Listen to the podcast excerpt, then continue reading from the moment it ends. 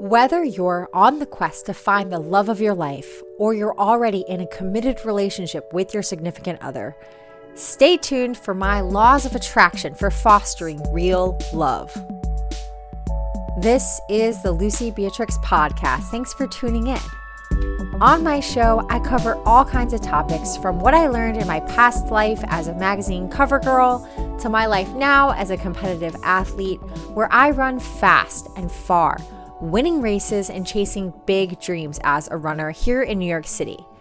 Today's show is about one of my favorite topics love, so stay tuned to hear what I have to share on finding and keeping the one. But first, a quick announcement. Have you ever wanted to run with me in person? Good news, you can, and you have some options. If you're looking to improve your speed and stamina, sign up for Track Class, a group fitness run that I co host with Run Coach Allie here in Williamsburg, Brooklyn on Wednesdays at 6 p.m. If an easy recovery run is more what you're craving, come to my recovery shuffle runs on Thursdays that start and end at the Fix Studio in Manhattan. For both of these runs each week, no pace is too slow and it's open to all runner abilities. Register in the link in my show notes, and I hope to see you there.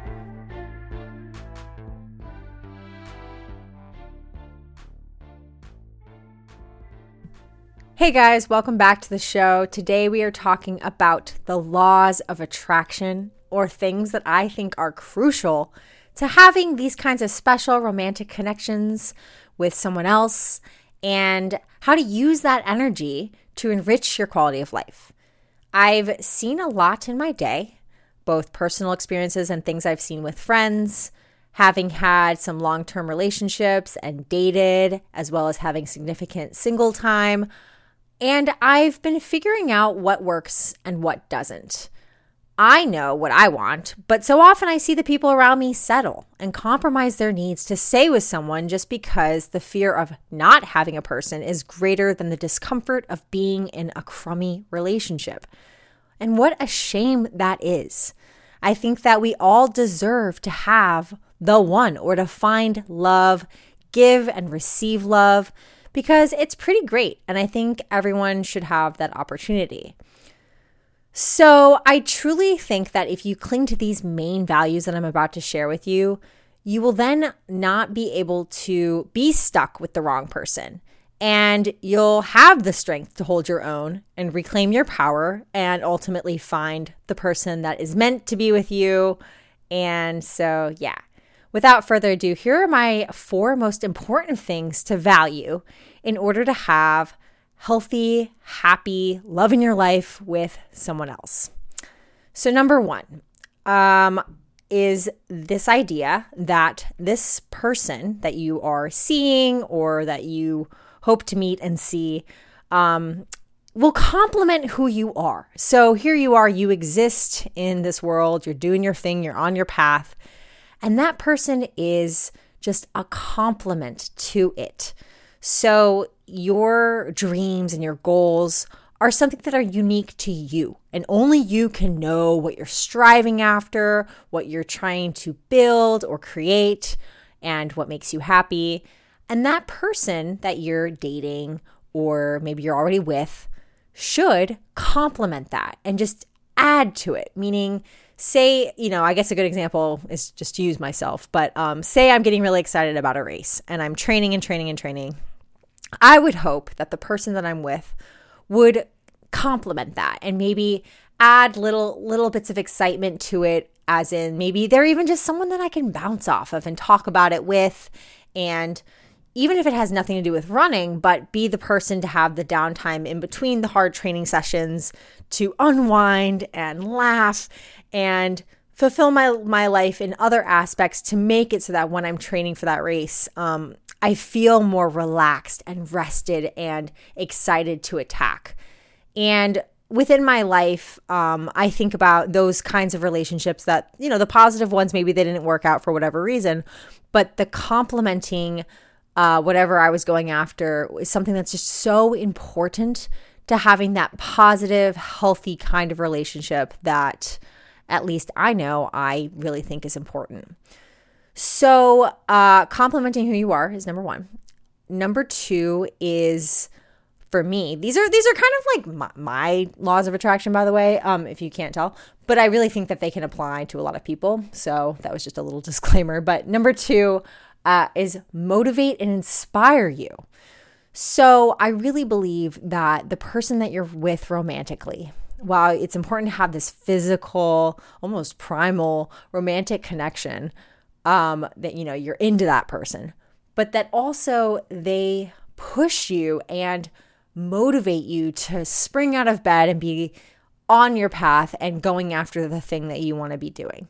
Because I think sometimes we get sucked into these relationships or situationships, I should say, where the person uh, just wants to like lay around with you all day or just like be lazy. And, you know, there's a time and a place for that.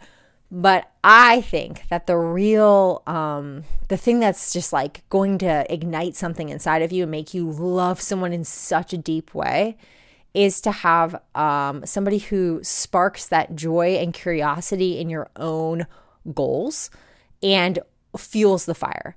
So, you know, for me, I guess that would mean if, you know, if I'm chasing, I always go back to running, but if I'm chasing a big running goal, having someone who kind of like pushes that and says, "Hey, like yeah, you're you're striving for the Olympic trials, but what if you uh what if you went even bigger than that and you did this and this and this, you know, or oh, hey, I notice you're really working on your video production because this is something that's actually true in my life is like I'm trying to get more um, savvy with the video side of instead of just shooting stills.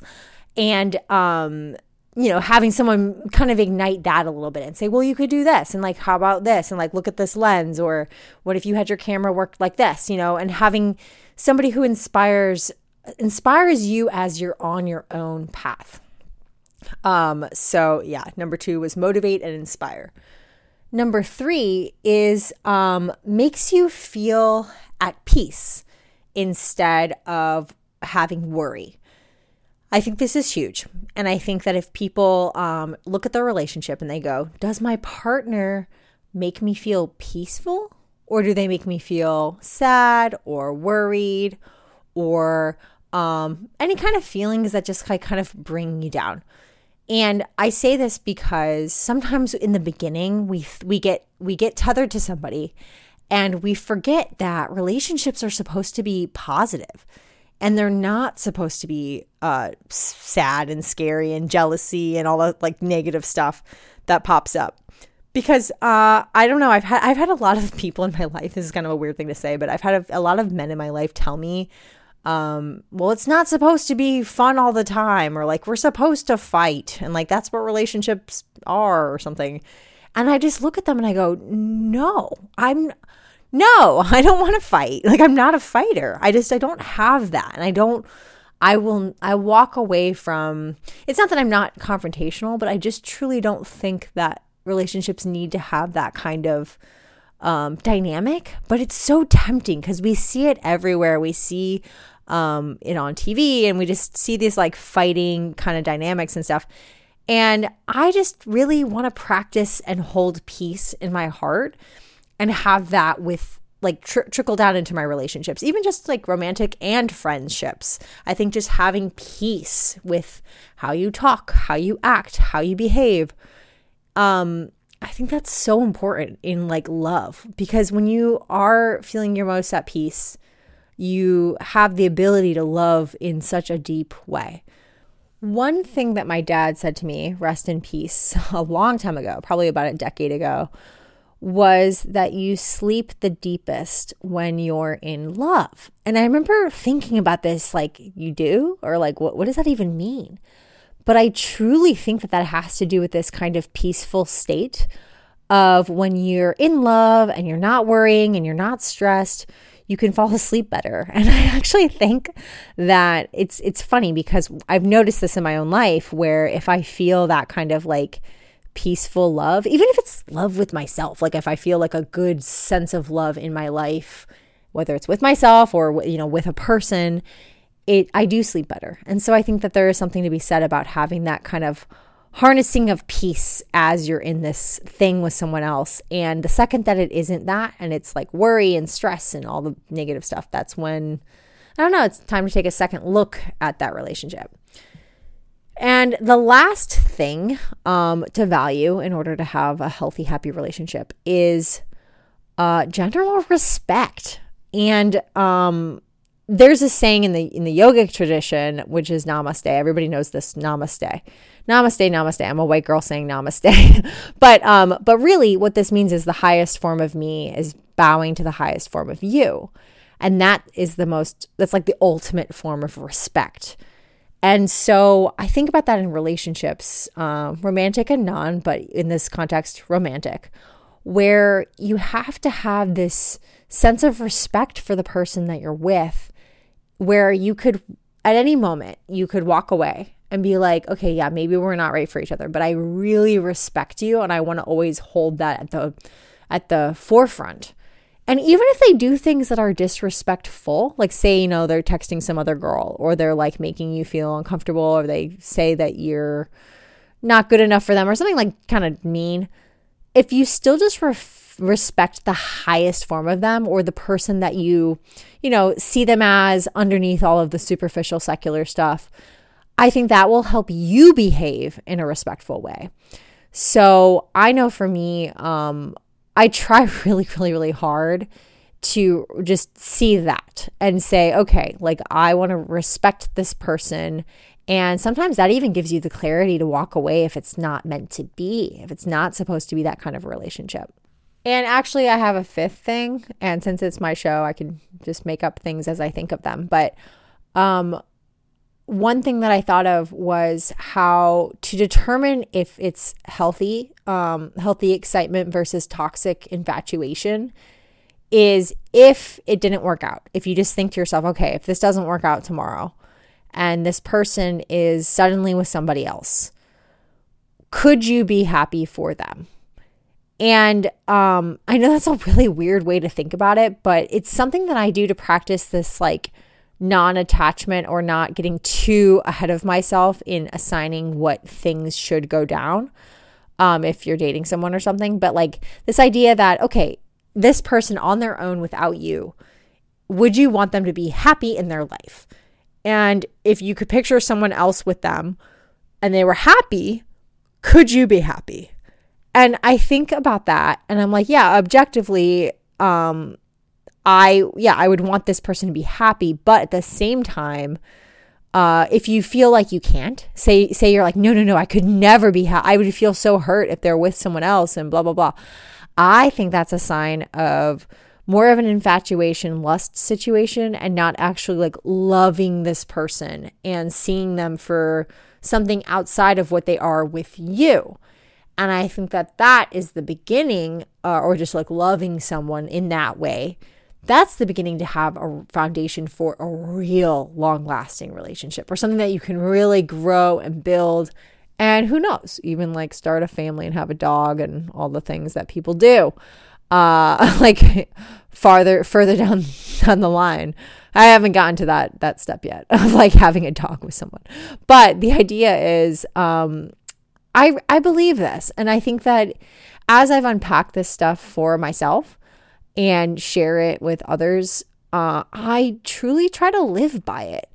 And I think that it's kind of elevated the way I see relationships. And it makes it a little more positive because you know you hear you hear so many stories about dating being hard and horrible and awful and relationships suck and men are awful and blah blah blah.